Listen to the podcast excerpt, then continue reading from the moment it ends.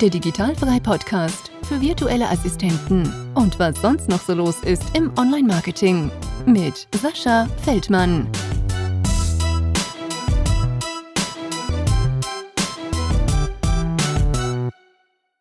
Heute im Digitalfrei Podcast mal wieder etwas anderes, keine virtuelle Assistentengeschichte, denn ich habe mir natürlich auch Gedanken gemacht, äh, was man noch so für Themen mit reinnehmen kann. Und äh, da ist mir natürlich ein Thema direkt äh, vor die Flinte gekommen und zwar ist das Thema Versicherung. Und ich glaube, Versicherung ist so ein Thema, das genau wie Steuern sehr, sehr wichtig ist, aber in der virtuellen Assistenz oder allgemein, äh, wenn man online arbeitet, ähm, auch mit Respekt behandelt wird, weil man nicht ganz genau weiß, was man da alles machen kann und was brauche ich ganz genau und man wirklich nicht so die Ahnung hat, wie man da vorgehen soll. Und äh, genauso ging es oder geht es mir auch noch. Und äh, deswegen kann ich da auch gar nicht alleine drüber reden. Und deswegen habe ich mir heute einen Gast eingeladen. Und zwar darf ich den äh, Ralf begrüßen. Moin, Ralf. Morgen, Sascha. Danke, dass ich bei dir im Postcard, Post, Podcast Gast sein darf. Genau, ja, äh, sehr cool, dass du dir die Zeit genommen hast, weil ich weiß, deine Zeit ist natürlich auch äh, sehr begrenzt und deswegen freut es mich. Und ähm, du bist natürlich der Versicherungsexperte weil du zum einen auch Geschäftsführer bist von äh, Exali. Und was Exali ist, das werden wir so in dem Gespräch natürlich nachher auch noch ein bisschen herausfinden. Wir werden uns über ähm, versicherungstechnische Themen unterhalten, die das Allgemeine betrifft, aber natürlich, wie gerade auch gesagt, äh, explizit was Exali betrifft. Und wenn wir dann da so ein bisschen durchgewurstelt sind, werden wir nochmal so ein äh, schönes Fallbeispiel machen, ähm, wo ich Opfer quasi war vor nicht so allzu langer Zeit und was ich da hätte besser machen können. Deswegen ähm, die allererste Frage, wie natürlich auch immer, kannst du dich erstmal vorstellen, wie alt bist du, woher kommst du und äh, wie ist so dein Werdegang, dass du da mit Exali gestartet bist? Ja, gerne, Sascha. Also ich bin 46 Jahre alt. Ich komme aus Manching, das ist in der Nähe von Ingolstadt, kennt man vielleicht ähm, durch das Audi-Werk. Wer mal sich einen neuen Audi geholt hat, ähm, der kennt Ingolstadt. Ähm, mittlerweile lebe ich aber seit 20 Jahren in der schönen Fuggerstadt in Augsburg und ja, vom Werdegang her, ich will es nicht zu lang machen, aber ich war mal Feld-, Wald- und Wiesenmakler und ich sage das überhaupt nicht despektierlich, weil ähm, es war eine gute Schule und äh, im Prinzip ein bisschen besser ausgedrückt ähm, war ich im Prinzip im Privat- und Gewerbekundengeschäft tätig und ähm, im Prinzip sehr, sehr breit aufgestellt, was mich ähm, ja so im Jahr 2003 irgendwie sehr unglücklich gemacht hat, weil ich habe immer gemerkt, ähm, ich bin so der Zehnkämpfer. Ich versuche ähm, zehn Disziplinen ähm, zu trainieren und dann kommt immer so einer, der nur 100 Meter Lauf trainiert und ähm, war quasi besser und ähm, ja, man hat, hat im Prinzip das Nachsehen gehabt und ich bin schon irgendwie ein bisschen ehrgeizig und ähm, habe dann gemerkt, so als Generalist, ähm, das wird zusehends echt schwierig. Und dann war die Frage, wo geht so ein bisschen die Reise hin? Ich hatte dann so die Idee, das Thema Honorarberatung, also weg vom Produkt, sondern sich auf Beratungsthemen zu spezialisieren. Das war damals schon so ein bisschen Silberstreif am Horizont, dass sich das vielleicht etablieren könnte in Deutschland. Ähm, oder das zweite war natürlich eben logischerweise weg vom Generalist, das heißt, sich auf ein Thema zu spezialisieren. Und ähm, ja, die Spezialisierung ist es dann geworden. Ähm, die Spezialisierung auf das Thema Berufshaftpflicht, Vermögensschadenhaftpflicht, damals für IT-Experten. Und ähm, das ist aber nur die sozusagen die halbe Story, ähm, weil mir war relativ schnell klar, wenn ich mich auf ein Thema spezialisiere, wie kann ich dann die Reichweite haben, wie kann ich im Prinzip ähm, genug Kunden bedienen, ähm, weil also IT-Experte in Augsburg gibt es doch einige, aber das wäre jetzt, sage ich mal, nicht, da wäre jetzt Exali nicht eine Erfolgsstory geworden. Also hm. war mir dann relativ schnell klar, es könnte das Medium Internet und bitte jetzt dran denken, wir sprechen über das Jahr 2003.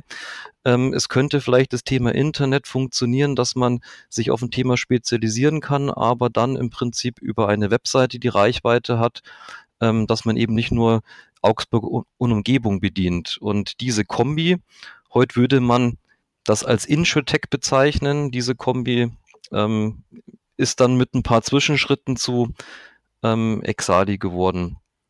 Und ähm, da werden wir sicherlich noch ein bisschen drüber sprechen, Sascha, denke ich, weil du auch da wahrscheinlich noch ein paar Fragen dazu hast, aber vielleicht noch zu meiner Privatperson. Mich gibt's ja nicht nur als Gründer und äh, Geschäftsführer von Exali, sondern auch als Privatmann. Und da fahre ich sehr gerne Motorrad.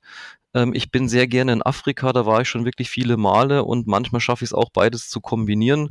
Also dann mit dem Motorrad durch Afrika. Ähm, jetzt aber zwischen Weihnachten und Neujahr wird es eher mit der Freundin quasi der Jeep und Dachzelt und da ein bisschen ähm, durch Namibia ähm, zu fahren und Safari zu machen und ein bisschen durchs Kaoko-Feld und ja, wir sind auf jeden Fall, wir freuen uns schon sehr und ich habe es, glaube ich, auch wirklich dieses Jahr nötig, ein bisschen komplett einen Tapetenwechsel zu machen.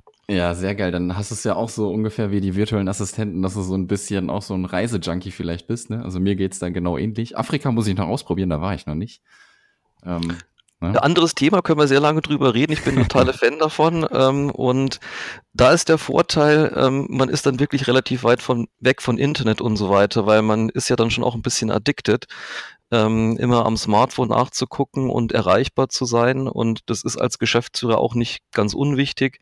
Mhm. Ähm, aber das ist für mich dann so das quasi der große Luxus zu sagen, da nehme ich mir drei, dreieinhalb Wochen raus und da bin ich dann eigentlich nicht erreichbar. Ja, das ist auch, glaube ich, notwendig, ne? Wenn du wirklich da so eine Firma auch hast, Geschäftsführer bist, ich glaube, äh, da bist du 24 Stunden am Tag, sieben Tage die Woche irgendwie unter Dauerstress. Deswegen tut das, glaube ich, mal ganz gut. Und jetzt hast du ja auch eben schon mal so ein bisschen anklingen lassen, äh, wann das Ganze so stattgefunden hat mit Exali, wo das Internet wirklich noch nicht irgendwie so jeder auf dem Schirm hatte, beziehungsweise dass es wirklich mal so ja auch für die be zukünftigen Berufe so wichtig ist. Ne? Und ähm, wie hast du denn damals gestartet? Bist du ganz alleine? Hast du dir jemanden zugenommen oder hast du gleich irgendwie fünf, sechs Leute am Start gehabt? Wie, wie ist das so vonstatten gegangen? Nee, es war wirklich im Prinzip meine Wenigkeit ähm, und ein Freund, der mir so ein bisschen bei der Webseite geholfen hat. Muss sich vorstellen, wenn man das heute erzählt, äh, kann man gar nicht glauben. Es gab quasi eine Flash-Webseite ja. und aber parallel quasi auch, ähm, weil ich damals nicht wusste, was setzt sich da durch, ähm, eine HTML-Version. Im Nachhinein bin ich sehr froh, dass ich die auch hatte, weil das Thema Flash hat sich relativ schnell dann ähm, ins Abseits geschossen. Und ähm, ansonsten hatte ich im Büro noch eine Werkstudentin, die glücklicherweise immer noch bei mir ist. Die hat dann ähm, nach dem Studium ist auch zu mir gekommen, hat dann eine tolle Karriere gemacht und viele Positionen bei uns gehabt. Momentan ist er an der Familienfront, aber ab nächsten Jahr auch wieder bei uns, was mich sehr, sehr freut und eigentlich auch ansonsten immer so ein bisschen im Hintergrund uns noch unterstützt. Also sie kann nicht komplett loslassen. Aber das war so das Gründungsteam. Ähm, und ähm, ja, mittlerweile sind wir, ich glaube, 17, 18 Leute. Ähm, da ist natürlich in den den letzten zehn Jahren sehr viel draus geworden. Wer jetzt richtig aufgepasst hat, sagt 2003, 2008 sind wie so zehn Jahre. Ähm, also aus diesem Grundidee 2003 sich zu spezialisieren, 2004 ähm, quasi den ersten Versuchsballon zu machen, kann man eine Berufsverpflicht komplett online abbilden und gibt es Leute, die das wirklich machen. Äh, zur Gründung von Exali ähm, im Jahre 2008 ähm, war quasi noch ein bisschen sozusagen vier Jahre dazwischen und 2008 war dann die Idee, wirklich sich komplett darauf zu konzentrieren. Und diese vier Jahre musste ich parallel über das normale Versicherungsmaklergeschäft irgendwie das Geld verdienen, um dieses Projekt ähm, sozusagen am Laufen zu halten. Und dann war eben 2008 das Commitment zu sagen, okay, jetzt nur noch konzentrieren auf diese Thematik und das Ganze eben unter, unter eine Marke zu packen, in eine GmbH zu packen. Und im November 2008, also wir sprechen jetzt quasi äh, direkt zum zehnjährigen Jubiläum, ähm, ja, ist dann Exali aus der Taufe gehoben worden. Da gab es aber auch noch nicht so viel mehr als äh, mich und gesagt Werkstudent, aber dann hat es schon relativ schnell Dynamik aufgenommen mit, aufgenommen mit den ersten Mitarbeitern. Ja, bis dahin, wo wir jetzt mittlerweile eben stehen. Sehr geil. Und äh, seid ihr mittlerweile, also ihr seid in Augsburg, ja, und äh, habt ihr auch irgendwie so Ideen, auch noch andere Büros irgendwo zu eröffnen oder gibt es schon welche?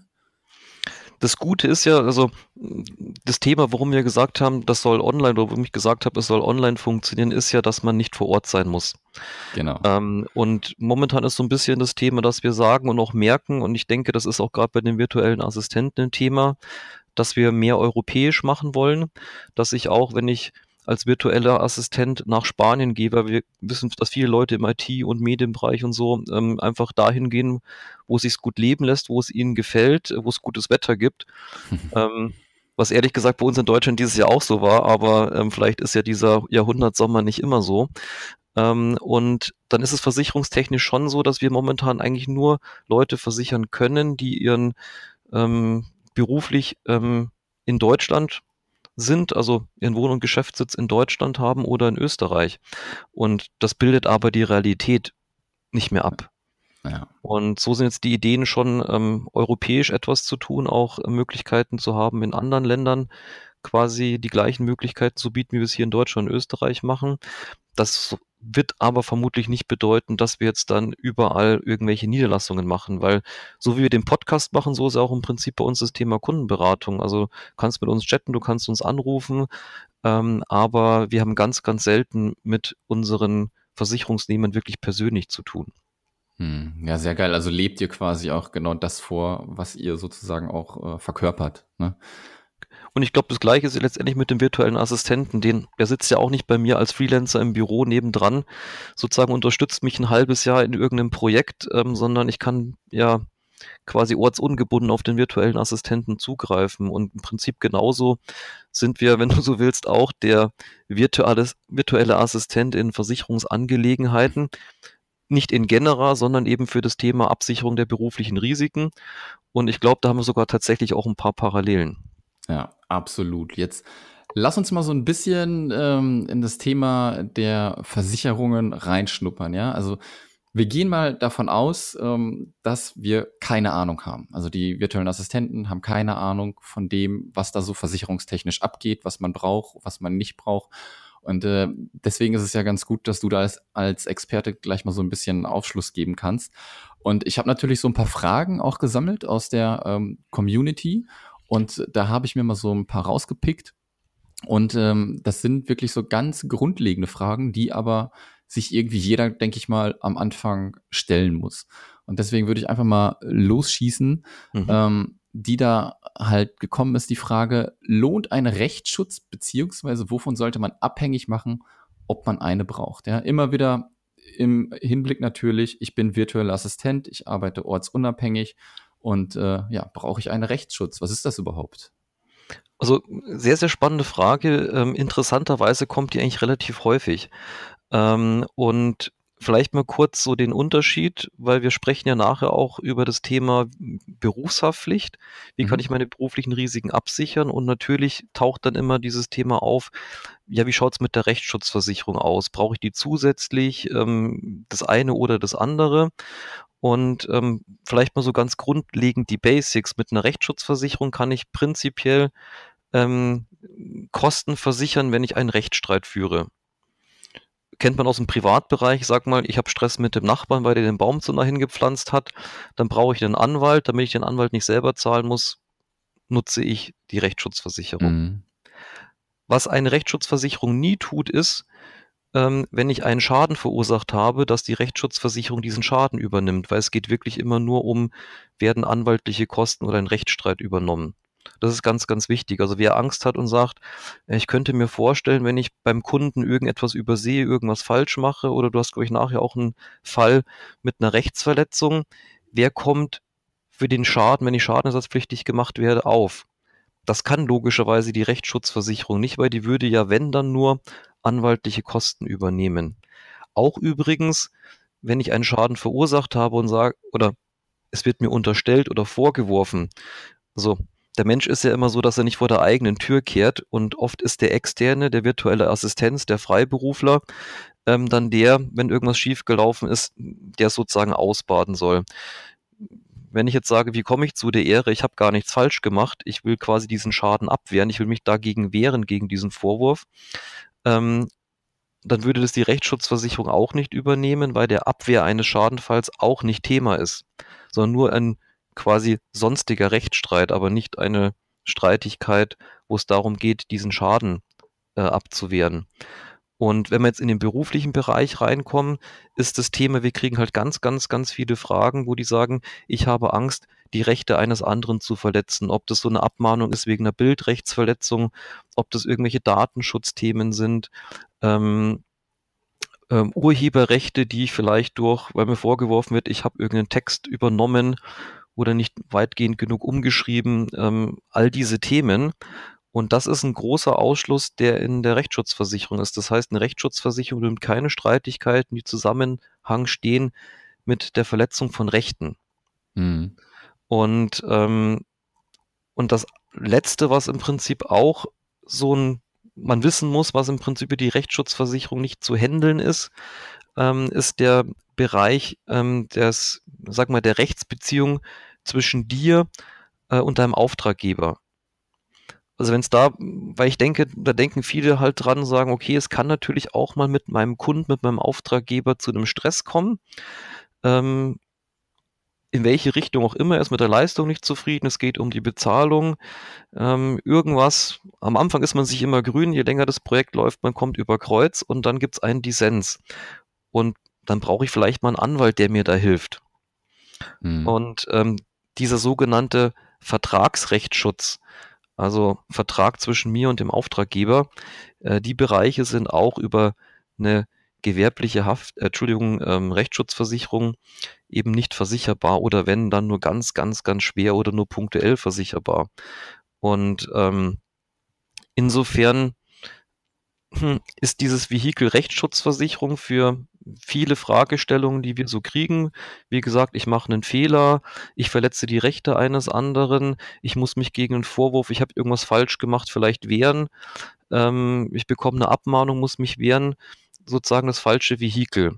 Das wäre mhm. dann das Thema Berufshaftpflicht, wo wir nachher noch gut drüber reden. Ähm, insofern würde ich mal so ganz einfach sagen, eine Rechtsschutzversicherung kann im guten Fall eine Berufshaftpflicht vielleicht ergänzen, aber sicherlich nicht ersetzen. Und jetzt ist vielleicht noch die Frage, nachdem ich so viel drüber gesprochen habe, was die Rechtsschutzversicherung nicht kann, kommt bei dir vielleicht das kleine Fragezeichen, ja, was kann sie denn? Genau. Ähm, es klingt ja fast so, irgendwie, es macht gar keinen Sinn und ähm, natürlich macht eine Rechtsschutzversicherung auch Sinn, äh, sonst würde es sie nicht geben. Ähm, aber halt in ganz anderen Bereichen. Zum Beispiel, ähm, wenn ich ein Firmenfahrzeug habe und habe einen Unfall, ähm, im Prinzip wie im Privatbereich, Verkehrsrechtsschutz fürs Firmenfahrzeug. Ähm, ich, es ist so eine Art Sozialversicherungsrechtsschutz mit dabei. Also es gibt verschiedene Komponenten. Wenn ich ein Büro angemietet habe und habe da vielleicht Stress mit dem, ähm, das können so, so Themen sein. Ähm, aber so wirklich du und dein Auftraggeber, du und dir wird, du wirst irgendwie abgemahnt im, in deinem Business, da ist eben die Rechtsschutzversicherung nicht das richtige Vehikel. Und insofern, ähm, gerade wenn man so sagt, virtuelle Assistenz, Medienberufe, beratende Berufe, Online-Marketing, da sind halt ist das Thema Rechte eines anderen Verletzten halt immer ein Kernthema und da bietet eben die Rechtsschutzversicherung nicht die Lösung dafür. Und darum okay bin ich jetzt nicht, zumindest bei diesen Fragestellungen, muss vielleicht auch mal ein bisschen differenzieren, halt nicht, sage ich, da hilft dir die Rechtsschutzversicherung nicht sehr viel weiter.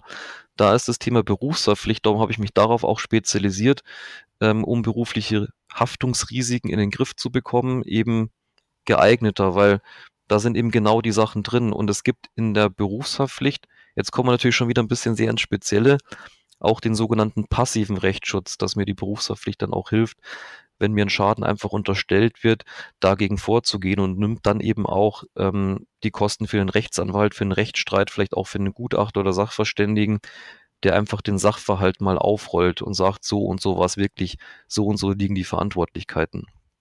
Absolut. Also ich glaube, das war mehr als verständlich. Und dann lass uns mal auch direkt dazu rübergehen. Berufshaftpflicht, Vermögenshaftpflicht, Betriebshaftpflicht. Was gibt es da für Unterschiede? Was ist es eigentlich? Auch eine sehr gute Frage und so ein bisschen das Dilemma, was man im Versicherungsbereich hat, weil es gibt nicht so diese ganz klaren Definitionen und feststehenden Begrifflichkeiten. Ähm, und das macht es natürlich auch dann ja, dem, dem Laien, dem Außenstehenden, der sich nicht täglich mit dem Thema Berufshaftpflicht, Vermögensschadenhaftpflicht und so weiter beschäftigt, natürlich schwierig. Und dann versuche ich es einfach mal ähm, euch so auseinanderzusetzen, dass man es vielleicht ein bisschen einordnen kann. Das hilft, hilft eigentlich immer am besten. Und da würde ich anfangen mit dem Begriff ähm, der Berufshaftpflicht, weil das ist eigentlich gar keine eigene Versicherungssparte, sondern das müsst ihr so mehr wie ähm, den Überbegriff sehen. Ich sag mal wie eine Schachtel. Auf der Schachtel steht Berufshaftpflicht und ähm, je nachdem, welchen Beruf ich ausübe, können in der Schachtel verschiedene oder gehören verschiedene Versicherungen rein, die ich eben brauche, um dann eben meine Risiken in dem Beruf zu versichern. Also seht bitte den Begriff Berufshaftpflicht einfach als einen Oberbegriff. Und wenn man jetzt die Schachtel anguckt, was kann in der Schachtel drin sein? Da kann eine Vermögensschadenhaftpflicht drin sein, da kann eine Betriebshaftpflicht drin sein. Eine Vermögensschadenhaftpflicht, wie der Name schon sagt, ähm, versichert reine Vermögensschäden. Ähm, wir hatten vorhin das Thema mit den Rechtsverletzungen, da ist keine Person oder Sache geschädigt, sondern das Recht eines anderen, also ein immaterielles Gut. Und das kann ich eben absichern, wenn ich eine Vermögensschadenhaftpflicht habe. Und ich denke, über die Berufe, die, über die wir sprechen, das Thema virtuelle Assistenz, da kann man sich vorstellen, wenn ähm, ein virtueller Assistenz mal was übersieht, einen Fehler macht, das kann zu einem finanziellen Schaden des Kunden führen. Er kann die, die Rechte eines anderen verletzen. Du, du, hast ja da ein Beispiel mitgebracht, wo dir das unterstellt wurde. Ähm, der hat, hättest du keinen Person- oder Sachschaden verursacht, sondern das wäre dann eben der Vermögensschaden gewesen. Also gehört beim virtuellen Assistenten in die Schachtel Berufshaftpflicht die Vermögensschadenhaftpflicht mit rein. Und der andere Aspekt, man kann natürlich auch Personen- und Sachschäden verursachen, selbst als virtueller Assistent, vielleicht auch nochmal ein Thema, wo wir nachher drüber diskutieren können. Und wenn ich eben Personen- und Sachschäden auch abgedeckt haben möchte als virtueller Assistent, dann ist da das Vehikel die ähm, Betriebshaftpflicht. Und ich glaube, wenn wir uns das jetzt so ein bisschen im Kopf vorstellen, unsere Berufshaftpflichtschachtel mit der Vermögensschadenhaftpflicht drin, die Vermögensschäden abdeckt und der Betriebshaftpflicht die Person und Sachschäden abdeckt, dann haben wir, glaube ich, jetzt mal so alle Begriffe ein bisschen eingenordet. Ja, absolut. Und ich glaube, da ähm, hast du quasi auch schon die Frage beantwortet, die auch aus der Community dann kam, von wegen äh, die Betriebshaftpflicht. Äh, es werden keine Kunden empfangen oder Lieferanten empfangen. Also man kann in eigentlichen Sinne niemanden persönlich schädigen. Und deswegen war da so die Frage, braucht man das als virtueller Assistent wirklich so? Ähm, ich sag mal ja, weil du kannst nicht ausschließen, das ist im Prinzip, kannst du es sehr, sehr gut vergleichen, dass die Betriebshaftpflicht, was du als Privathaftpflicht zu Hause hast, für dich, für deine Family hast, das ist im Prinzip übertragen auf den geschäftlichen Bereich die Betriebshaftpflicht. Und auch wenn jetzt einer sagt, ich bin gar nicht vor Ort beim Kunden, aber ähm, ich bin auf einer Dienstreise, ich habe vielleicht ein Büro angemietet, ich bin halt sozusagen auch in geschäftlicher Mission unterwegs. Und sollte es in dieser geschäftlichen Mission zu einem Person- oder Sachschaden kommen, was ich zu einem Schlüsselverlust vom Büro, ähm, ja, zu, das Leben schreibt dann immer die Geschichten. Also ich hatte mal ähm, einen Schaden auf dem Tisch, ähm, das war noch zu Zeiten, als es noch, als Beamer noch eingesetzt wurden. ähm, und ähm, da ging bei einer Besprechung der Beamer irgendwie nicht und dann war ein bisschen Unruhe in dem Raum und jeder hat geguckt. Einer hat sich gedacht, naja, vielleicht ist der Beamer unter dem quasi Meetingtisch, unter dem Besprechungstisch nicht eingesteckt, ist mit dem Kopf unter den Tisch getaucht und ein anderer hat eben da auch ein bisschen rumgeguckt und hat so eine laminierte Präsentationskarte ähm, quasi vom Tisch gewischt. Und als der andere mit dem Kopf wieder hochkam, hat er diese laminierte Karte ins Auge bekommen und natürlich gleich die Netzhaut angeritzt. Und mhm. äh, für den einen war dann die Besprechung vorbei und der hat das Wochenende in der Augenklinik verbracht. Ähm, und so ist im Prinzip bei einer Besprechung, sei es vielleicht mal mit einer Besprechung eines Kunden oder auf irgendeinem Termin, den man hat oder vielleicht auf einer Messe oder Ausstellung, an der man teilnimmt. Ähm, ich glaube, du hast ja auch gesagt, du hast in Hamburg schon so einen kleinen Kongress veranstaltet, ein kleines Treffen. Ähm, mhm. Das sind natürlich Situationen, da können so Sachen passieren. Ähm, und dann fände ich es sehr, sehr schade, wenn man im Prinzip eine Betriebshaftpflicht kostet 60 Euro im Jahr. Wenn man sagt, ich habe da wenig Risiko oder nahezu keins, ich spare mir die 60 Euro und dann kommt irgendwie die nächsten 20 Jahre in, in der beruflichen Karriere einmal so ein Beispiel, was ich besprochen habe. Also das gleiche kommt sicherlich nicht wieder, aber irgend so, wir sagen in Bayern, wo der Teufel ein Eichhörnchen ist, Ähm, und dann will ich natürlich auch für so einen Fall abgesichert sein. Und darum gehört für mich persönlich, wenn du mich fragst, ähm, diese 60 Euro Betriebshaftpflicht in diese Hutschachtel mit rein. Ähm, nach meiner Erfahrung, nach meiner Statistik, ich habe mal 600 Schadenfälle ausgewertet, bewegen sich so ähm, ja, 94 Prozent im Vermögensschadenbereich. Und nur so mhm. 6, 7 Prozent sind wirklich dann Personen- und Sachschäden bei den Berufen, die viel eben mit, äh, mit dem Medium Internet und so zu tun haben. Also alles rund um digitale Berufe. Ähm, aber ich kann halt keinem im, aufs Gesicht zusagen, nimm die Betriebshaftpflicht weg und dann gehört er quasi oder verursacht er die nächsten zehn Jahre einen Schaden, der halt zu diesen sechs Prozent gehört. Und da ist ja. mein Ansatz schon, dass ich sage, eigentlich alle Risiken, die theoretisch beruflich passieren können, ähm, egal ob in der Statistik ganz weit vorne oder eher weiter hinten. Ich weiß nie, wo der Murphy zuschlägt. In der Regel immer dort, wo ich mich gerade nicht versichert habe. das ist auch meine ja. Erfahrung. Und darum, wie gesagt, ist es ja eigentlich meines Erachtens jetzt nicht wirklich ein finanzieller Aspekt, die 60 Euro im Jahr investieren und die Betriebshaftpflicht mit dabei haben. Ähm, auch wenn es sicherlich nicht der aller, aller wichtigste Baustein der beruflichen Absicherung ist, aber er gehört mit rein. Ja, absolut. Und ähm, da schließt sich auch wieder noch eine Frage dran aus der Community zum Thema Cyberversicherung. Ähm, ist das ein extra Teil oder ist es auch Teil der Betriebshaftpflicht? Und was ist überhaupt eine Cyberversicherung? Jetzt könnte ich wie ein Anwalt antworten und sagen, sowohl als auch. ja. Ähm, und es ist tatsächlich so. Also es ist ein, ein Teil, ähm, wenn du selbst, weil du vielleicht ähm, gehackt wirst oder ein Virus drauf hast, einen anderen, in der Regel kannst du zum Beispiel ein Kunde sein, ähm, mit dem du irgendwie Informationen austauscht, E-Mail, Daten, Datenträger, damit du eben für ihn als virtueller Assistent arbeiten kannst. Ähm, das setzt ja immer Austausch von Informationen voraus. Ähm, schädigst du dadurch deinen Kunden, also den Dritten, das mhm. ist bei uns schon in der Berufshaftpflicht fest mit drin, also quasi dieser Cyber-Drittschaden ähm, durch einen Virus, durch einen Trojaner, ähm, was auch immer man sich da vorstellen kann, oder dadurch, dass du gehackt wirst und Daten deines Kunden im Prinzip in die falschen Hände gelangen und du wirst dafür verantwortlich gemacht. Das ist schon standardmäßig versichert bei uns. Es gibt sogar eine eigene Rubrik in den Versicherungsbedingungen, wo man das sehr, sehr schön nachlesen kann.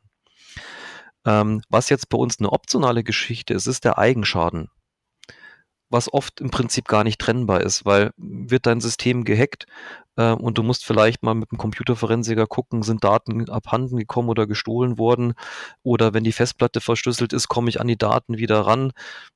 Oft dann nicht nur deine Daten, sondern auch die Daten eventuell deines Kunden, auch Sachen, die schon im Prinzip bearbeitet sind, also im Prinzip Arbeitsergebnisse.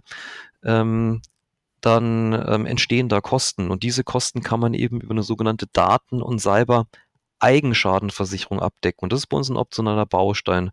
Wohingegen die Cyber-Drittschäden, Dritter ist immer zum Beispiel dein Kunde, Auftraggeber oder eben sonstiger andere Person, die eben nicht zu dir oder deinem Unternehmen gehört.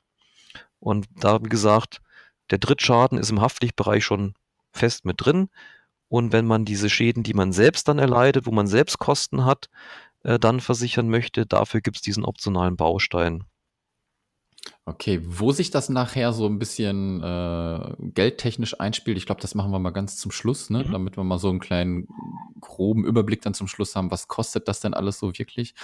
Ähm, ich würde jetzt auch wieder direkt daran äh, anhaften mit der Berufshaftpflicht für virtuelle Assistenten. Ähm, ich habe es selber vorher gar nicht gesehen, sondern dein Mitarbeiter Tino hatte mir das auch mal zugeschickt, dass ihr auch für die virtuellen Assistenten schon was zusammengeschustert habt. Ähm, da sieht man auch wieder, ihr habt von dem Begriff gehört und äh, ich habe bisher noch niemand anderen wirklich gesehen, der wirklich darauf speziell was gemacht hat. Kannst du da vielleicht mal so ein ähm, bisschen drauf eingehen? Und zweite Frage quasi auch daran angeschlossen ist, ich zum Beispiel habe die Mediahaftpflicht bei euch gebucht. Ja. Und mir würde gerne, also mich würde gerne mal interessieren, wo sind da so die großen Unterschiede zu diesem Baustein virtuelle Assistenz und der Mediahaftpflicht? Weil für mich als Laien hat sich das schon ziemlich identisch angehört. Mhm. Ähm, ist es auch. Also insofern ähm, auch wirklich eine spannende Frage und gehe ich gern drauf ein. Vielleicht die, die, der erste Teil der Frage, ähm, wo du gesagt hast, zusammengeschustert. Ähm, ich habe ja gesagt, ähm, eingangs, ähm, das Thema Spezialisierung war für mich sehr wichtig. Und das heißt, wir gehen natürlich auch in Nischen rein und ähm, wir haben mittlerweile über 10.000, ja vor allem Freiberufler und wirklich Kleinunternehmen versichert.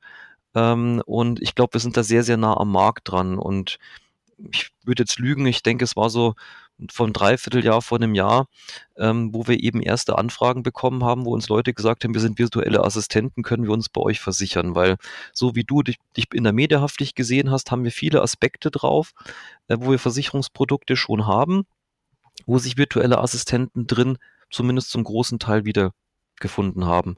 Aber sie haben gesagt, da steht aber nichts von virtueller Assistenz, da steht drin hier vom Blogging und äh, Webdesign und Buchhaltungsservice und dies und das und jenes.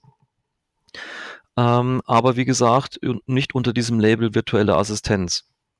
Und da sind wir sehr gut, dass wir sagen, okay, ähm, wir verstehen eure grundlegenden Risiken, wie zum Beispiel eben die Abmahnung bei Rechtsverletzungen, dass ihr Fehler habt, dass ihr irgendwie Sachen überseht, wie eben viele andere der freien Berufe, die wir versichern. Und jetzt machen wir für euch eine Tätigkeitsbeschreibung, weil das ist so ein bisschen der Kern des Ganzen.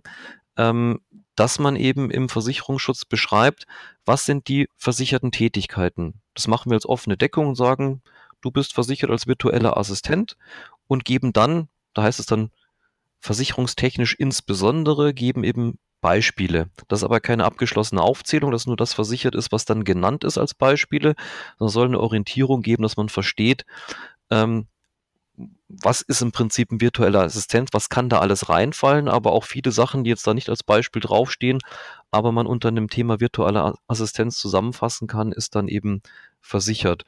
Und das war im Prinzip bei uns der erste Schritt, wo wir festgestellt haben, es gibt diese Nische, es gibt diese virtuellen Assistenten und das ist auch ein wachsender Markt, dass wir gesagt haben, erster Schritt wichtig, die müssen sich im Versicherungsprodukt wiederfinden. Ihre Tätigkeit musste abgebildet sein und das war dann eben die Klausel, die initiiert durch meinen Mitarbeiter, der eben den ersten virtuellen Assistenten am Telefon hatte. Mit vielen haben wir in der Zwischenzeit auch gesprochen. Ähm, ja, wie gesagt, dann diesen, diese Klausel zusammengeschustert oder sagen wir mal in Dialog dann mit den virtuellen Assistenten entwickelt haben, sodass die sich im Prinzip wiederfinden. Das ist sehr geil. Also wie gesagt, das ist wirklich das erste versicherungstechnisch, was ich auf dem Markt gefunden habe. Und äh, lass uns doch noch mal so ein bisschen doch schon zu Conta Quasta kommen. Ja. Was kostet was kostet so eine Berufshaftpflicht für virtuelle Assistenten? Ich würde jetzt mal, wie du oben schon gesagt hast, den Rechtsschutz würde ich jetzt mal rauslassen. Ja. Und ähm, kannst du dann mal so sagen, Berufshaftpflicht, Vermögenshaftpflicht dann und die Betriebshaftpflicht, äh, wo wir da jährlich ungefähr liegen? Klar, klar, sehr gerne. Übrigens da noch den Hinweis, wo du gesagt hast, lass mal die ähm, Rechtsschutz raus. Ja, mhm. bin ich bei dir. Bitte im Hinterkopf haben, der passive Rechtsschutz. Also wenn dir was vorgeworfen wird, ich glaube, du hast nachher noch ein Beispiel. Mhm. Äh, du hast es mir noch nicht genau erzählt, was da äh, Thema war. Ähm, aber ich gehe mal davon aus, ähm, du warst ja, also du warst ja gar nicht so ganz sicher, wie kommst du zu der Ehre, was dir da vorgeworfen wird und du hast dich wahrscheinlich dagegen wehren wollen. Ähm, was bedeutet heutzutage, wenn ich mich gegen was wehren muss, was mir vorgeworfen wird, ich brauche einen Rechtsanwalt. Genau. Und vermutlich hast du da auch Kosten gehabt. Und diese Kosten würde deine Berufshaftpflicht, deine Berufshaftpflicht für den virtuellen Assistenten auch übernehmen. Hm, okay. Und also insofern, du hast schon was man auch als Rechtsschutzversicherung bezeichnen würde, dabei. Wir nennen es passiver Rechtsschutz, weil im Prinzip, warum passiv? Dir wird was vorgeworfen, du musst dich dagegen wehren. Das heißt, du bist nicht der, der Streithansel, der den Streit verkündet und sagt, so, ich muss jetzt die ganze Welt verklagen, sondern du reagierst auf irgendwas, was auf dich zukommt. Darum heißt das passiver Rechtsschutz im Rahmen der Berufshaftpflicht. Und es ist ja auch im Interesse, muss man auch fairerweise sagen, der Berufshaftpflicht, dass sie nur die Schäden übernimmt, wo man sagt, da hat der Sascha auch was falsch gemacht. Und da, wo der Sascha sagt, naja, also das, was mir da vorgeworfen wird, das ist so nicht. Zumindest nicht so zu 100 Prozent oder äh, gar nicht oder eben nicht voll. Ich bin nicht alleine an der Misere schuld. Dann, wie gesagt, wird auch eben geklärt und die Kosten dafür übernommen. Wie ist die Schuldfrage? Wie viel ist man schuld? Und was ist dann am Endeffekt? Und da geht eben der passive Rechtsschutz im Rahmen äh, der Berufshaftpflicht weiter, beziehungsweise die Berufshaftpflicht selbst dann weiter kommt am Ende raus, dass der Sascha Schadenersatz zahlen muss, dann wird eben dieser Schadenersatz auch übernommen. Plus mhm. im Vorfeld eben diese Anwaltskosten oder sonstigen rechtlichen Kosten. Das können, wie gesagt, auch Gutachter, Sachverständigen sein, natürlich auch Gerichtskosten, die dann anfallen, wenn man es sogar so weit treibt, äh, dass man sich dann gerichtlich äh, mit der Sache beschäftigt. Was übrigens in den Fällen, die wir haben, eigentlich der seltenste Fall ist.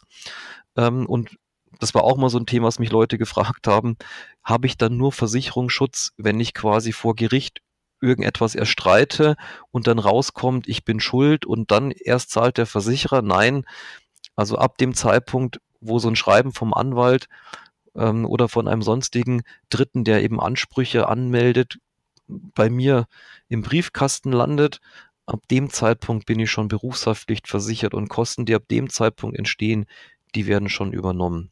Und nicht erst ganz am Ende, wenn alles ausgefochten ist, dass dann quasi erst ähm, ich die Schadenmeldung an die Versicherung mache. Nein, bitte schon da, wo erstmal klar ist, da könnte irgendetwas auf einem zukommen. Ja, sehr guter Punkt. Also den hätte ich auch auf jeden Fall nochmal angesprochen. Das ist gut zu mhm. wissen. Ne? Also da, also ganz genau so habe ich halt auch gedacht. Wann muss ich das denn bezahlen oder wer übernimmt das denn dann? Aber es ist gut zu wissen, dass das dann damit schon übernommen wird. Jetzt sind wir nur vom Preis, glaube ich, abgeschweift. Ähm, genau. Ähm, der Preis ist heiß. Was kostet die Geschichte? ähm, würde man jetzt, was ich nicht empfehlen würde, aber um sozusagen mal ähm, werbetechnisch den geringsten Einstiegspreis sozusagen zu nennen. Ähm, da würde man netto bei 143,82 Euro liegen.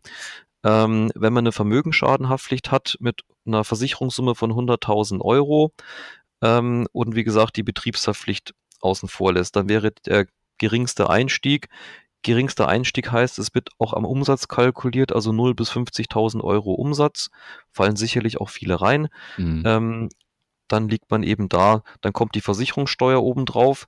Warum sage ich das netto? Wenn jetzt einer aus Österreich zuhört, die haben glücklicherweise nur 11 Prozent Versicherungssteuer im Haftpflichtbereich. Das heißt, bei denen ist der Bruttopreis dann günstiger. Hier bei uns in Deutschland kommen 19 Prozent drauf. So bin ich dann insgesamt bei 171,15 Euro brutto für Deutschland. Und wenn ich die ähm, Betriebshaftpflicht mit dazu nehme, mein Plädoyer dafür habe ich vorhin gehalten. Ja. Dann äh, sind wir brutto für Deutschland bei 225,77 Euro oder netto bei 189,72, also sagen wir mal ähm, 190 Euro und dann muss halt der Österreicher noch seine 11% Steuer draufrechnen. Ja, das ist, ähm, also wenn wir gleich mal das Beispiel durchgehen werden und dann auch mal eine Summe hören, die ich bezahlen musste, dann kann man ähm, auf jeden Fall sehen, dass das in dem Sinne nicht viel ist. Aber ich hatte diese Frage zum Beispiel auch auf der Konferenz in Hamburg, beziehungsweise wo eine Keynote gehalten wurde, was denn das Thema Versicherung betrifft. Und ähm, ich selbst bin sehr, sehr lange, wo ich gestartet habe, ähm, ohne Versicherung durchs Leben gelaufen. Und dann kam halt irgendwann mal der Knall. Ne? Und ich sage aber trotzdem, weil bei vielen ist es natürlich auch so, ähm, wenn du gerade startest, ich, ich weiß nicht, du bist gerade eine Mutter oder bist alleinerziehend, das sind Bereiche, wo die virtuelle Assistenz auch stattfindet und da hat man nicht so viel Geld. Und dann ist es natürlich auch, selbst wenn es 200 oder 250 Euro sind, ist es sehr viel Geld am Anfang. Und wenn man sich es am Anfang noch nicht leisten kann, würde ich trotzdem aber starten mit meiner Arbeit. Also davon würde ich mich halt nicht abhalten lassen. Aber wenn es dann weitergeht, würde ich natürlich daran denken, ähm, auf jeden Fall irgendwie so ein Versicherungsbaustein mit aufzunehmen. Ne? Also das ist wirklich rein persönlich meine Meinung. Da kann natürlich auch jemand zu mir sagen, Sascha, bist du verrückt, das so zu sagen. Ne? Aber wenn am Anfang das Geld halt noch nicht da ist, würde ich trotzdem das Risiko gehen und trotzdem mit meinem Beruf starten, bevor ich ähm, gar nichts mache.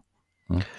Ich denke, du hast da in einer gewissen Weise schon recht, weil irgendwie, wer nicht eine gewisse Risikoaffinität hat, ähm, wenn ich mir oder wenn ich vielleicht auch alles wüsste, was ich heute weiß, was in den letzten ja 15 Jahren ähm, oder, oder sogar noch ein bisschen länger, wenn ich die Makelei mit dazu nehme, also letzten 20 Jahren äh, so gewesen ist, hätte ich mich dann selbstständig gemacht. Äh, ja, ich ja. weiß es nicht. Ich kann es schlecht.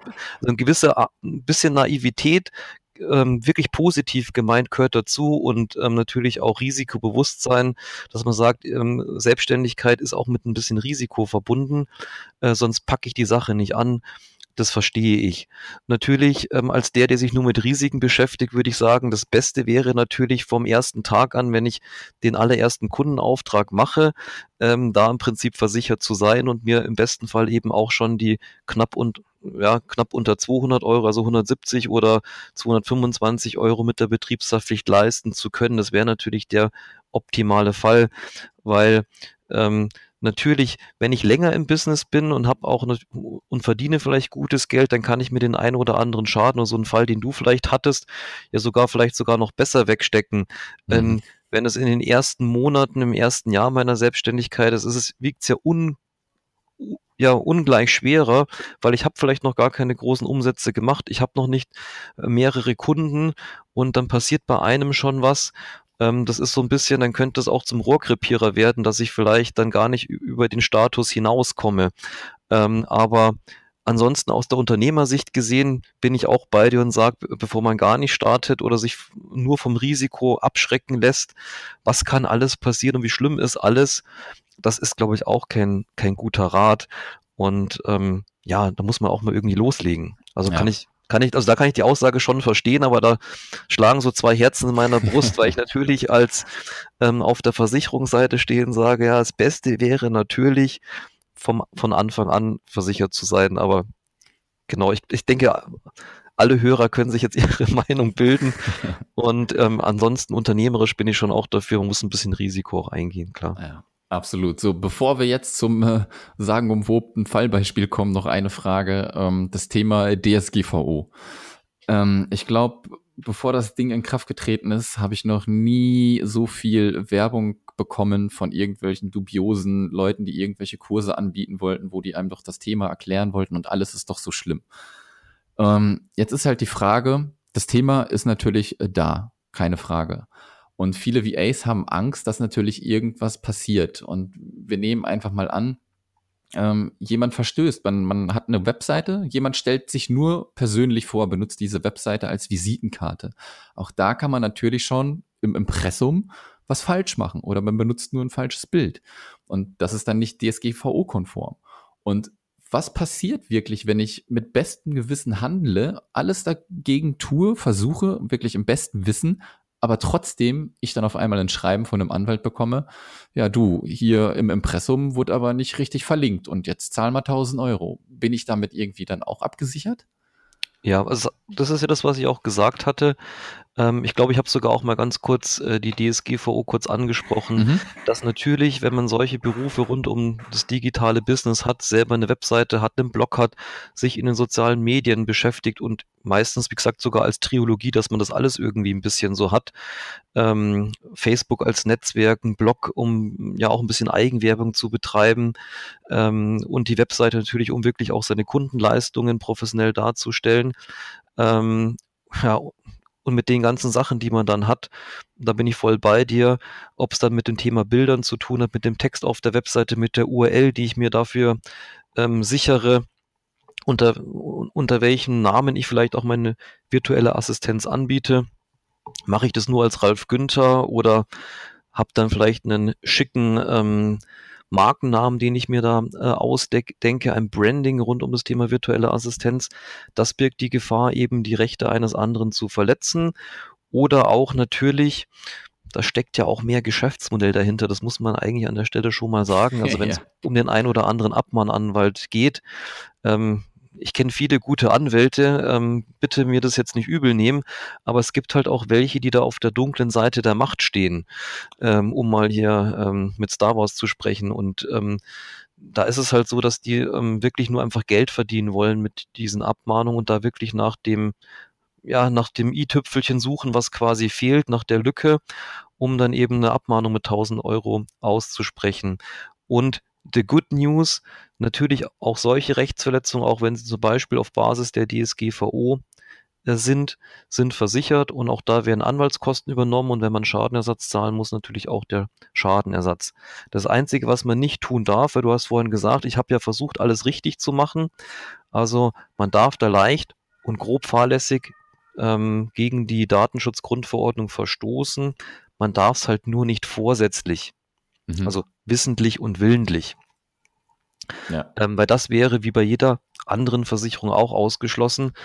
Ähm, wenn ich bei der Autoversicherung mutwillig einen Unfall mache, weil ich sage, mir reicht's, ich fahre jetzt gegen die Brücke ähm, und ähm, der Versicherer Kenntnis davon hat, dann wird er diesen Schaden nicht bezahlen. Und wie gesagt, wenn ich wissentlich und willentlich gegen die Datenschutzgrundverordnung verstoßen würde, das sehe ich jetzt extrem theoretisch an, ähm, dann wäre es nicht versichert. Aber was wir in der Praxis haben, ist eben, dass obwohl man sagt, ich will eigentlich alles richtig machen, ähm, einfach dieses ganze Thema DSGVO und sonstige auch ähm, sonstige rechtliche Themen wie Bilder, Bilderrechte etc.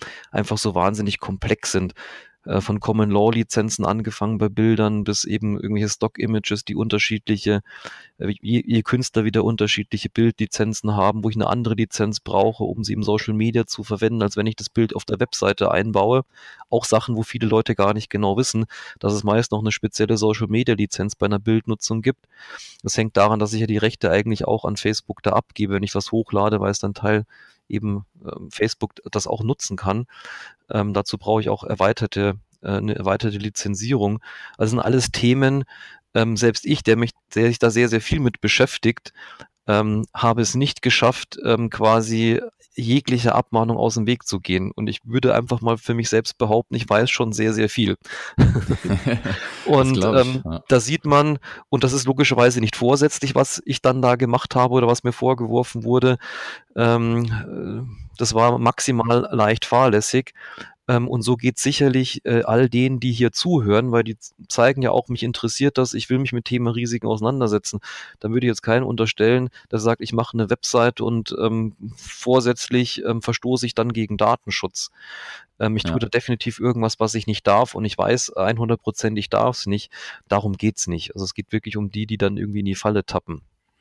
Absolut. Kannst du vielleicht mal ähm, ein bisschen aus dem Nähkästchen vielleicht plaudern, wie viel da schon so bei euch reingegangen ist wegen der DSGVO? Weil ich habe das Gefühl, es wurde sehr viel Tamtam -Tam gemacht und im Endeffekt ähm, ist gar nicht so viel bei rausgekommen, dass so viel äh, abgemahnt wurde. Also ich muss es, muss es differenzieren. Natürlich hatten wir zum Thema Datenschutz äh, viele Fälle und zu Rechtsverletzungen allgemein natürlich sehr, sehr viel. Das ist bei uns der Klassiker. Also da vergeht keine Woche, wo kein Fall reinkommt. Okay.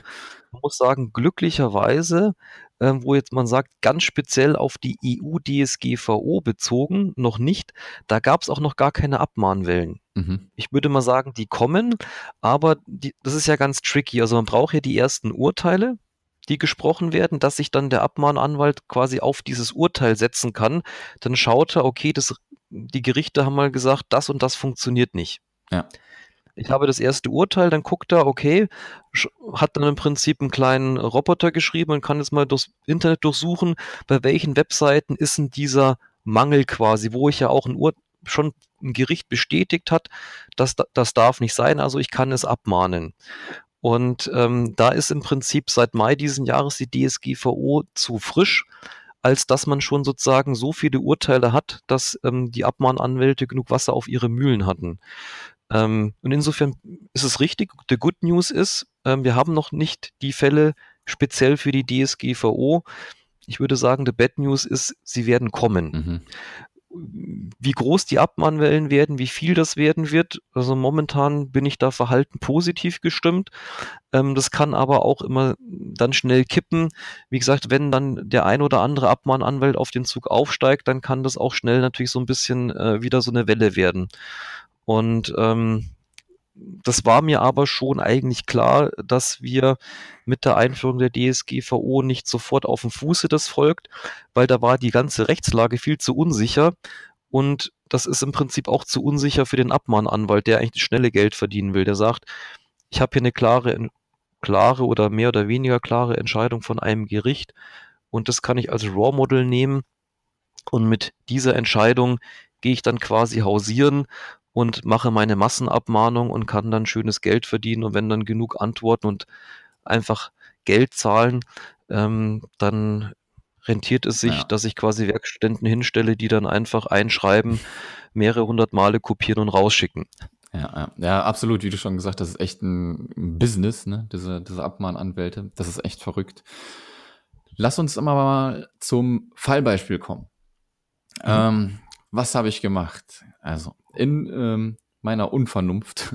Ich komme quasi aus dem Affiliate-Marketing und das mache ich heute immer noch. Ich setze Webseiten auf, also Affiliate-Marketing, sucht man sich ein Thema aus, macht zu diesem Thema eine Webseite und äh, verlinkt dann zum Beispiel nach Amazon und dafür bekommt man dann eine Provision, wenn die Leute dort kaufen. Nur mal grob gesagt, was Affiliate Marketing ist für die Zuhörer. Mhm. Und ähm, das mache ich äh, immer noch, weil es immer noch sehr gut funktioniert heutzutage. Und ich habe ähm, zufälligerweise ähm, irgendwie Höhle der Löwen geguckt und habe mal Höhle der Löwen bei Google eingegeben und dann war höhle der Löwen.com. Dann bin ich auf diese Seite gegangen und habe gesehen, oh, das ist aber nicht irgendwie von, äh, von Vox oder so, sondern das ist eine Affiliate-Seite. Und ähm, diese Person hat das Logo eins zu eins übernommen und äh, den Namen natürlich auch Höhle der Löwen. Und in meiner Unvernunft habe ich natürlich gedacht, echt krass, ist das erlaubt? Der würde doch gar nicht damit durchkommen, wenn das, äh, wenn das so gestattet wäre. Was habe ich natürlich im Anschluss gemacht? Es gab eine neue Sendung von Stefan Raab produziert. Ähm, wie hieß sie noch? Das Ding des Jahres. Mhm. Ähm, und was habe ich natürlich gemacht? Ich wollte mal den Faktor Fernseh ausprobieren, mal schauen, wie viele Leute man übers Fernsehen dann halt auf eine Webseite kriegt und wie sich das dann im Affiliate-Marketing lohnt. Also habe ich geschaut, was ist frei an URLs und siehe da, das Ding des Jahres.com war frei. Habe ich mir gedacht, okay, ähm, Pro7 hat sich's nicht gesichert, Pech gehabt, Pro7. und dann habe ich diese URL genommen, habe ähm, Produkte, die in der Sendung vorgestellt wurden, auf die Webseite gestellt, nach Amazon verlinkt und dafür natürlich Provision gekriegt. Jetzt war es so, mhm. dass ich ein ähnliches Bild erstellt habe, wie auch auf der äh, das Ding des Jahresseite oder womit die geworben haben. Also habe ich quasi zwei Vergehen begangen. Ich habe die URL genommen und ich habe halt ein Bild genommen. Und ähm, bevor ich dann mal zwei, drei Tage drüber nachgedacht habe, dass das natürlich man nicht machen darf. Ähm, kurz bevor ich es runternehmen konnte, hatte ich schon den Brief vom Anwalt im, äh, im Postfach. Das geht schnell, genau. Ja. Das geht sehr schnell. Und dann steht da eine Summe von, zahlen Sie bitte 100.000 Euro und unterzeichnen Sie diese Unterlassungserklärung und dann ist die Sache gegessen. Und dann sitze ich da natürlich erstmal und der Arsch geht auf Grundeis. Das kann ich mir ne? vorstellen. Also, ja, also diese Summe erstmal ach ja Jemini, und ich habe jetzt keine, äh, keine Rechtsschutz oder keine Versicherung, was mache ich denn da? Und ähm, bei mir war es dann hinterher so, ich musste einen Anwalt nehmen und mein Anwalt hat dann, ähm, weiß ich nicht, zweimal mit dem anderen Anwalt telefoniert und dann wurde sich drauf geeinigt, alles klar. Ähm, ich glaube, es waren dann hinterher 1000, weiß ich nicht, 700 Euro für den gegnerischen Anwalt und dann weiß ich nicht, nochmal das gleiche, glaube ich, ungefähr. ungefähr für, für, deinen eigenen quasi. Ja, ja, für meinen eigenen Anwalt. Und ähm, die Domain musstest ja, du wahrscheinlich dann übertragen, musstest du rausgeben, vermute ich mal. Genau, das genau, genau. Ich musste, genau. Ja, ja, ja, genau. Rausnehmen, ähm, löschen, aufgeben und dann war das halt auch eigentlich schon gegessen. Und ähm, in meiner Naivität, es ist natürlich komplett dumm von mir gewesen, gar keine Frage.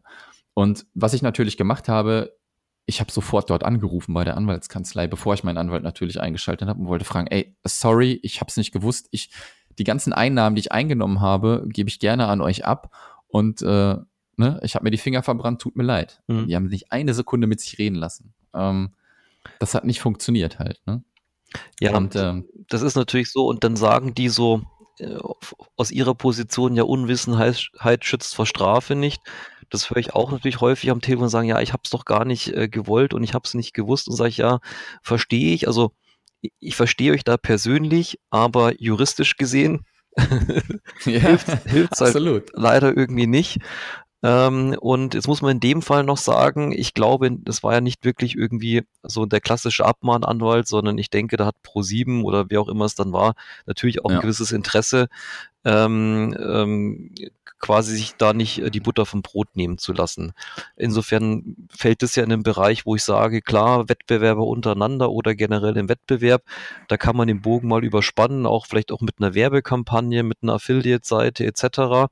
Und mhm. ähm, Vielleicht war das, also bitte nicht böse nehmen, vielleicht doch ein Tick naiv, was du da gemacht hast. Absolut. Ähm, ich habe aber, das haben wir auch und wie gesagt, das tut jetzt zum Versicherungsschutz nichts, weil es war nicht vorsätzlich. Ähm, wir haben aber auch die anderen, die sich da noch ein bisschen mehr Gedanken drüber machen und sagen, okay, ich habe das Logo ja ein bisschen anders gestaltet. Ich habe auch ähm, nur eine ähnlich lautende URL. Und das Thema ist schon, dass man sagt, okay, wenn es nicht gleich ist, und ich da recherchiere, stelle ich fest, ja, unter dem gleichen, identischen Begriff gibt es ja gar keine, keine eingetragene Marke. Und dann nicht wissen, dass einfach auch Ähnlichkeiten, und eine Ähnlichkeit kann zum Beispiel durch die Aussprache entstehen, mhm. ähm, obwohl im Prinzip eigentlich ich mir eine andere Marke gesichert habe, es wird halt ähnlich gesprochen. Und sobald man da, und das ist natürlich eine schwammige Geschichte, also eine Grauzone, wenn dann Verwechslungsgefahr besteht, ja, dann konterkariere ich im Prinzip den tatsächlichen Markeninhaber und dann kann der gegen mich vorgehen. Aber jetzt kannst du dir vorstellen, ähm, wo, wo fängt die Verwechslungsgefahr an und wo hört sie auf? Das ist nicht trennscharf. Und ich sag, beim mhm. blödsten Fall kommt es drauf an, was der Richter entscheidet. War es schwarz oder war es weiß?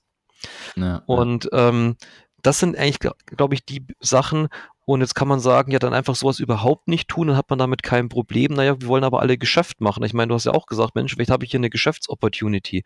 Vielleicht kann ich hier was tun. Mhm. Und, ähm, und wenn ich nach Möglichkeiten suche, wenn ich Nischen suche, wenn ich Möglichkeiten suche, im Online-Marketing Geschäft zu machen, ja, dann versucht man natürlich auch ein bisschen Grenzen auszuloten. Und manchmal ist man dann halt über die Grenze und dann habe ich einen Schadenfall oder eine Abmahnung und manchmal bin ich halt noch im sicheren Bereich. Und ähm, das sind alles Sachen, die über eine Berufshaftpflicht versicherbar sind. Ich verlasse erst dann den Versicherungsschutz, das muss ich da an der Stelle nochmal deutlich sagen, wenn ich in den Vorsatz reingehe. Und wie könnte mhm. jetzt in deinem Fall ein Vorsatz draus werden? Also wenn du jetzt die Story, die du hattest, ich denke, du weißt jetzt, was du darfst und was du nicht darfst. Wenn jetzt ja. du, äh, wenn wir den Podcast aufgehört haben, jetzt nochmal die gleiche Geschichte machst und mir dann die Schadenmeldung schickst, ähm, und der Versicherer auch Kenntnis hat, dass du das Ding schon mal dieses Thema hattest, weil du vielleicht mal angegeben hast, ich habe da mal einen Vorschaden gehabt, so und so war das, das heißt, er hat auch Kenntnis davon. Dann wäre es jetzt nicht ganz ungewöhnlich, wenn der Schadensachbearbeiter auf die Idee kommt und sagt, naja, also du weißt es, dass du es nicht darfst, du hast da quasi Lehrgeld gezahlt, du hast uns das schon mal als Vorschaden angegeben, also dass du das aus Versehen gemacht hast, das können wir jetzt irgendwie nicht mehr so wirklich ganz glauben. Das kannst du ja nur wissentlich und willentlich gemacht haben. Und wenn du was vorsätzlich tust, dann sind wir leistungsfrei. Also da wäre jetzt quasi mal, und das ist für mich jetzt sehr, sehr theoretisch, du mhm. hast deine Lektion gelernt, da würdest du wirklich das identisch gleiche nochmal tun, dann würde es vermutlich dem Versicherer schwerfallen zu sagen, das war jetzt wirklich schon wieder mal ein Versehen. Absolut. Und, und da wärst du aus dem Versicherungsschutz raus. Und der erste Fall, wie gesagt, wo du gesagt hast, mal, ich habe das gesehen, dass das andere auch machen, dachte ich, so nach Motto Analogiebetrachtung kann ich auch. Mhm. Ähm, dann war das vielleicht grob fahrlässig in dem Fall, weil wenn du länger recherchiert hättest, wärst du wahrscheinlich auch drauf gekommen, nee, was der andere tut, ist ja auch nicht in Ordnung. Ähm, aber es war logischerweise nicht vorsätzlich. Und das ist da korrekt, der wichtigste Aspekt. Ja, Könntest du denn mal so noch mal ein bisschen erläutern, wie man denn da wirklich vorgeht, wenn da was reinflattert? Und ähm, ich glaube, es ist ganz gut, wenn ich natürlich versichert bin, ich bin abgedeckt, aber vielleicht auch, oh, ich bin noch gar nicht versichert, kann man das im Nachhinein vielleicht auch noch geltend machen? Und dass du einfach mal so den, den Weg schilderst. Ich kriege den Brief, was mache ich? Informiere ich meine Versicherung? Ähm, muss ich den Anwalt kontaktieren? Muss ich schon irgendwas bezahlen? Ähm, wenn ich schuldig gesprochen werde, also so ich war schuld, übernimmt die Versicherung trotzdem. Da hast du ja gerade schon ein bisschen drauf eingegangen, auf Fahrlässigkeit und nicht. Genau. Also das Wichtigste ist, zu dem Zeitpunkt, wo ich die Rechtsverletzung begehe, das war im Prinzip da, wo du unter der, dir die Domain geholt hast, auf, unter der Domain im Prinzip dann die Affiliate-Webseite gebaut hast, zu dem Zeitpunkt äh, musst du versichert sein. Und mhm. das Thema kannst du nachträglich auch nicht heilen. Darum ist es schon gut, da sind wir wieder bei der Gretchenfrage, soll ich als virtueller Assistent schon anfangen zu arbeiten ohne Versicherung? Unter der Prämisse nein, weil man kann es nachträglich nicht heilen, wenn das Kind im Brunnen gefallen ist. Ich mache mal so ein Beispiel, wenn das Haus brennt, nochmal kurz bei der Feuerversicherung anrufen und zu sagen, Mensch, kann ich gerade noch eine Feuerversicherung quasi kaufen und bitte auf heute datieren, das wäre ganz gut, weil ähm, und bitte macht schnell, weil ich kann gleich nicht mehr telefonieren, weil ich das, den Raum verlassen muss, weil es wird gerade heiß. das haut nicht hin. Also nach Motto anrufen und sagen, Mensch, ich habe hier das Abmahnschreiben im Briefkasten. Ich will mich jetzt nochmal schnell versichern. Ob da was dran ist oder nicht, weiß ich ja noch nicht. Also ist ja noch nicht viel passiert. Ich habe nur das Ab Abmahnschreiben. Da sagen die Versicherer ganz klar, nee, das wollen wir nicht mehr. Ähm, also im Nachhinein funktioniert das nicht. Ich glaube, erste wichtigste Lektion.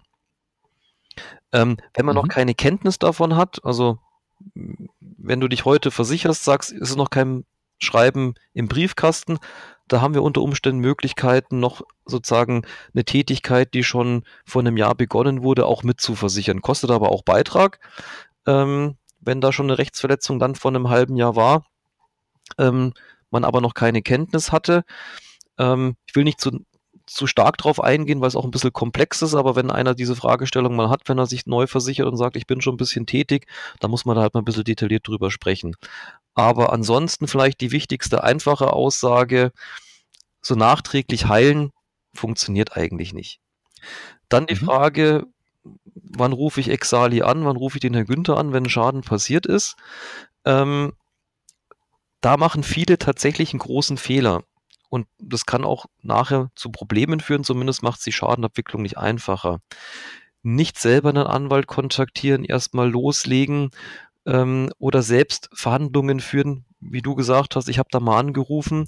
Das bitte alles nicht tun, sondern als erstes uns anrufen, ein bisschen den Fall schildern. Bei der Abmahnung kann man ganz einfach mal schnell das Abmahn anschreiben, rüberschicken. Dann können wir dem Versicherer Kontakt aufnehmen und alle Kosten, die dann entstehen, wo der Versicherer Kenntnis davon hat, wo er sagen konnte, okay, den Anwalt nehmen oder nee, das ist kein Anwalt für Medienrecht, der hat da keine Ahnung. Schön, dass der Anwalt eure Scheidung gemacht hat, aber das prädestiniert ihn nicht dafür, eine komplexe Urheberrechtsverletzung quasi zu machen. Wenn der Versicherer sagt, wir würden den Anwalt vorschlagen und dann übernimmt er die Kosten dafür. Und alles, was ich eben ohne dass der Versicherer im Boot ist, schon mal Tatsachen schaffe, vielleicht auch den falschen Weg gehe, kann nachher Probleme führen, nachher zu Problemen führen. Da als erstes immer uns kontaktieren, wir holen den Versicherer ins Boot und alles, was dann passiert, in Abstimmung mit dem Versicherer einen Anwalt beauftragen, ähm, den Sachverhalt klären, im ganz schlimmen Fall vor Gericht gehen und es ausfechten. Ähm, all, für diesen ganzen Weg übernimmt der Versicherer dann auch die Kosten, wenn er von Anfang an im Boot ist. Ähm, und sollte dann eins passieren, wie es bei dir eben auch war, dass man sagt, okay, Schadenersatz in Höhe der Anwaltskosten von der gegnerischen Seite ähm, übernehmen, weil der Sascha hat halt was falsch gemacht, übernimmt es der Versicherer auch. Und es ist nicht schlimm, dass er was falsch gemacht hat, weil genau dafür ist die Versicherung auch da. Weil wenn nichts falsch gemacht worden wäre, irgendwelche Fehler, was übersehen, ähm, ja, irgendwie vielleicht nicht ganz genau gewusst, wie man was man da machen muss, ähm, ja, dann hätten wir ja auch keinen Versicherungsfall. Also das ist schon alles in Ordnung. Man darf Fehler machen, dafür ist die Berufshaftpflicht da. Man darf sie nur nicht vorsätzlich machen. Das ist die einzige mhm. Einschränkung. Und wenn man den Fehler gemacht hat ähm, und quasi Info bekommt vom Kunden oder auch schon von anwaltlicher Seite, dass da Ansprüche im Raum stehen, ab dem Zeitpunkt wirklich bitte schon uns kontaktieren, uns ins Boot holen. Ab dem Zeitpunkt kann man schon das erste Mal durchschnaufen. Und wir kriegen halt manchmal so Themen. Ich hatte einen Fall, da war sogar der gerichtliche Streit und man hat vor Gericht verloren und hat dann plötzlich riesige Kosten gehabt und dann wurden wir angerufen. Und dann hat sich der Versicherer den Fall angeschaut und gesagt, also ziemlich alles falsch gemacht, was man falsch hätte machen können. Und gegen das Urteil hätten wir mit einer 80-prozentigen Wahrscheinlichkeit Widerspruch eingelegt und sehr, sehr gute Chancen gehabt, im Prinzip in der zweiten Instanz das zu drehen. Nur wir haben es auf den Tisch bekommen, wo selbst die Möglichkeit verstrichen war, quasi ähm, nochmal äh, in die zweite Instanz zu gehen. Also man hat wirklich alle Chancen, irgendwie positiv äh, tätig zu werden. Der Versicherer war definitiv nicht mehr da. Und äh, das findet natürlich auch der Versicherer dann nicht toll, wenn er sagt, Mensch, vor über einem Jahr ist die Sache losgegangen. Ähm, es gab jetzt die Verhandlung vor Gericht, jetzt wurde ver verloren. Ähm, es ist die Zeit verstrichen, dass wir nochmal quasi ähm, das Urteil überprüfen lassen können, weil wir glauben, da sind selbst im Urteil schon ein paar Begründungen drin, die sind einfach wirklich rechtlich sehr, sehr äh, fehlerhaft. Und das klingt jetzt ein bisschen strange, aber das ist auch meine Erfahrung, je nachdem, in welcher Instanz ich bin, werden teilweise sehr äh, komische Entscheidungen getroffen, die man wirklich nochmal überprüfen lassen muss und sagen muss, okay, das kann so nicht sein. Ähm, das ist bei Urheberrechtsverletzungen sehr, sehr häufig der Fall. dass da ähm, vor bestimmten Gerichten, weil einfach die Richter auch im Medienrecht dann nicht so tief drin sind, äh, manchmal komische Urteile ähm, fällen. Ich habe persönlich auch so einen Fall gehabt, können wir vielleicht nachher nochmal kurz drüber sprechen. Ähm, und wie gesagt, da einfach wichtig von vornherein dann den Versicherer an Bord holen, dann kann er die richtigen Weichen stellen, ähm, wird auch schauen, dass die, wenn ein Anwalt benötigt wird, man auch wirklich einen hat, der sich in diesem Fachgebiet auch auskennt.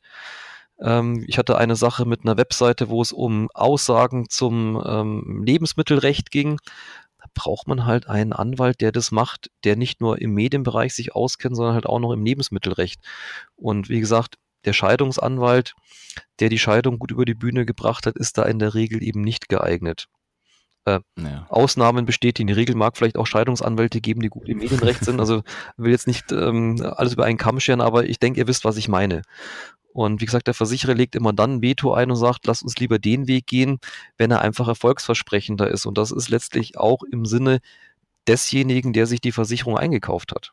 Absolut, absolut. Ja, also da sieht man schon mal ähm, auf jeden Fall den Versicherer kontaktieren, bevor man irgendetwas macht. Ne? Also nicht so wie ich einfach mal anrufen meiner Gegenpartei und fragen, ob das äh, fallen gelassen werden kann.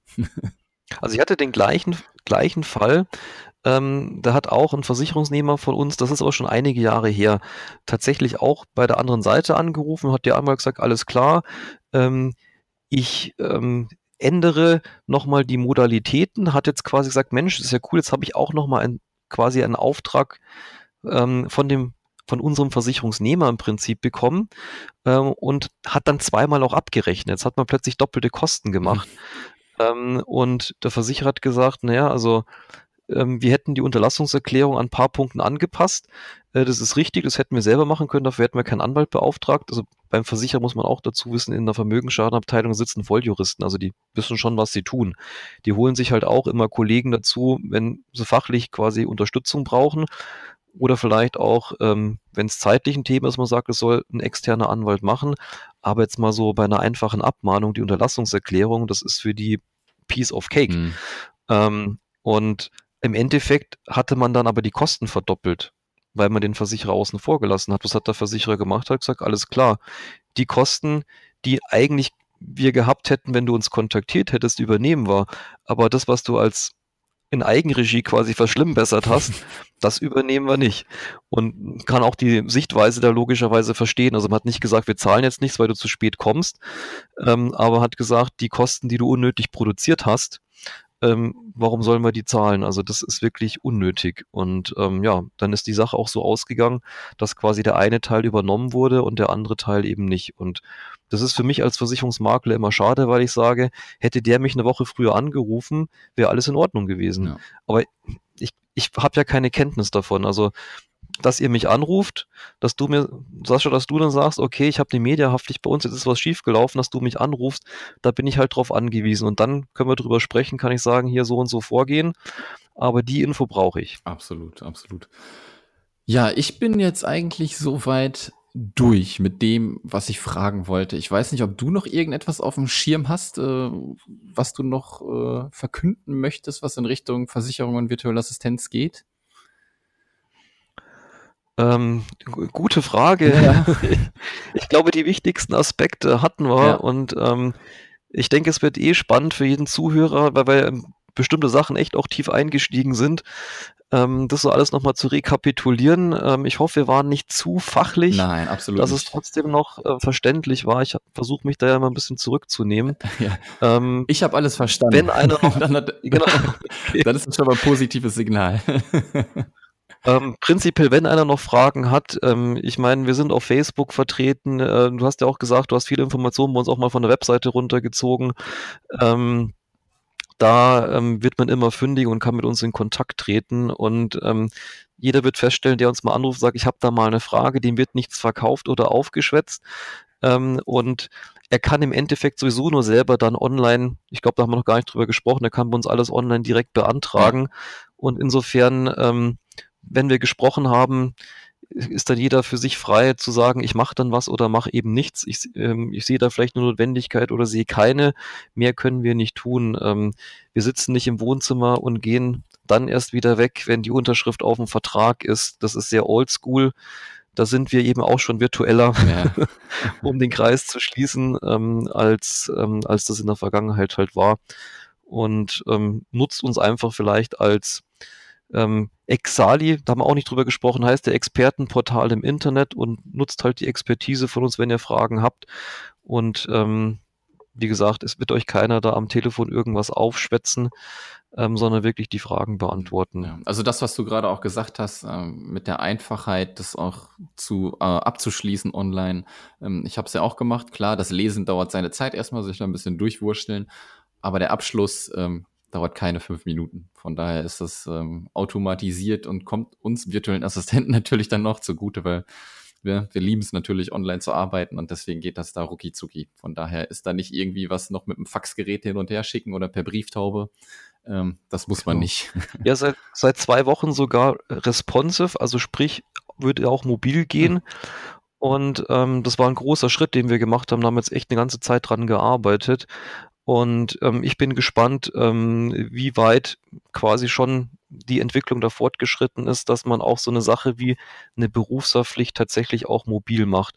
Ähm, ist aber nicht so schlimm, weil es funktioniert bei uns ja am Desktop, am Tablet genauso. Ich denke aber, wenn jemand unterwegs ist, mir geht es oft so, wenn ich im Zug bin oder am Flughafen sitze, dann recherchiere ich halt ja. und habe mir gedacht, naja, dann soll ich halt auch mal die Frage, die du vorhin hattest, was kosten die, die Kiste? Ähm, kannst du schnell mal am Smartphone dir auch einfach im Online-Rechner mal ein paar Parameter einstellen, mit oder ohne BHV, 50.000 Euro Umsatz oder eben mehr, und mal schauen, was kommt unten für einen Preis raus. Und theoretisch könnte man den gesamten Prozess durchmachen, äh, um es zu beantragen. Wir sagt, nee, das gucke ich mir in Ruhe nochmal vielleicht am PC an, da kann ich mir auch nochmal die Versicherungsbedingungen schön groß als PDF aufmachen. Kriegt am Smartphone auch, ist vielleicht ein bisschen ähm, nicht so komfortabel. Das kann jeder selbst entscheiden. Aber wir sind wirklich den Schritt gegangen zu sagen, wir wollen nicht so eine, eine Weiche haben, eine App und, und eine Webseite, sondern wirklich, egal auf welchem Endgerät, man kann alle Informationen sich ziehen und den gesamten Prozess durchmachen, also sprich den Beantragungsprozess. Und ich bin echt gespannt, wie sich das auch auf unser Userverhalten auswirken wird. Sehr schön, Ralf. Und äh, damit würde ich das jetzt einfach mal ähm, beenden. Ich werde natürlich in den Show Notes äh, zu euch natürlich auch hin verlinken, wenn man dann direkt auch vielleicht vom Handy auf eure Webseite will. Genau. Äh, einfach draufklicken und man ist da. Ich danke dir vielmals für das sehr ausführliche Gespräch, was äh, wirklich cool war, weil, wie ich ganz am Anfang schon erwähnt habe, es ist doch immer irgendwie so ein bisschen Dschungel. Ne? Also ich vergleiche das echt so, Versicherung und Steuern sind so Themen, ähm, macht man nicht gerne, muss man aber machen und dann ist es echt mal cool, ähm, wenn man dann wirklich einen Experten hat, der das einem dann wirklich auch noch aufschlüsselt und ich habe es gerade gesagt, ich habe es verstanden und das ist ein gutes Zeichen. Ähm, von daher vielen, vielen Dank. Ich würde sagen, wir bleiben in Kontakt und wir hören uns. Ja, danke dir, Sascha. Dann bis demnächst. Alles klar, mach's gut. Ciao. Das war der Digitalfrei Podcast. Weitere Informationen zu der Folge findest du auf digital-frei.de.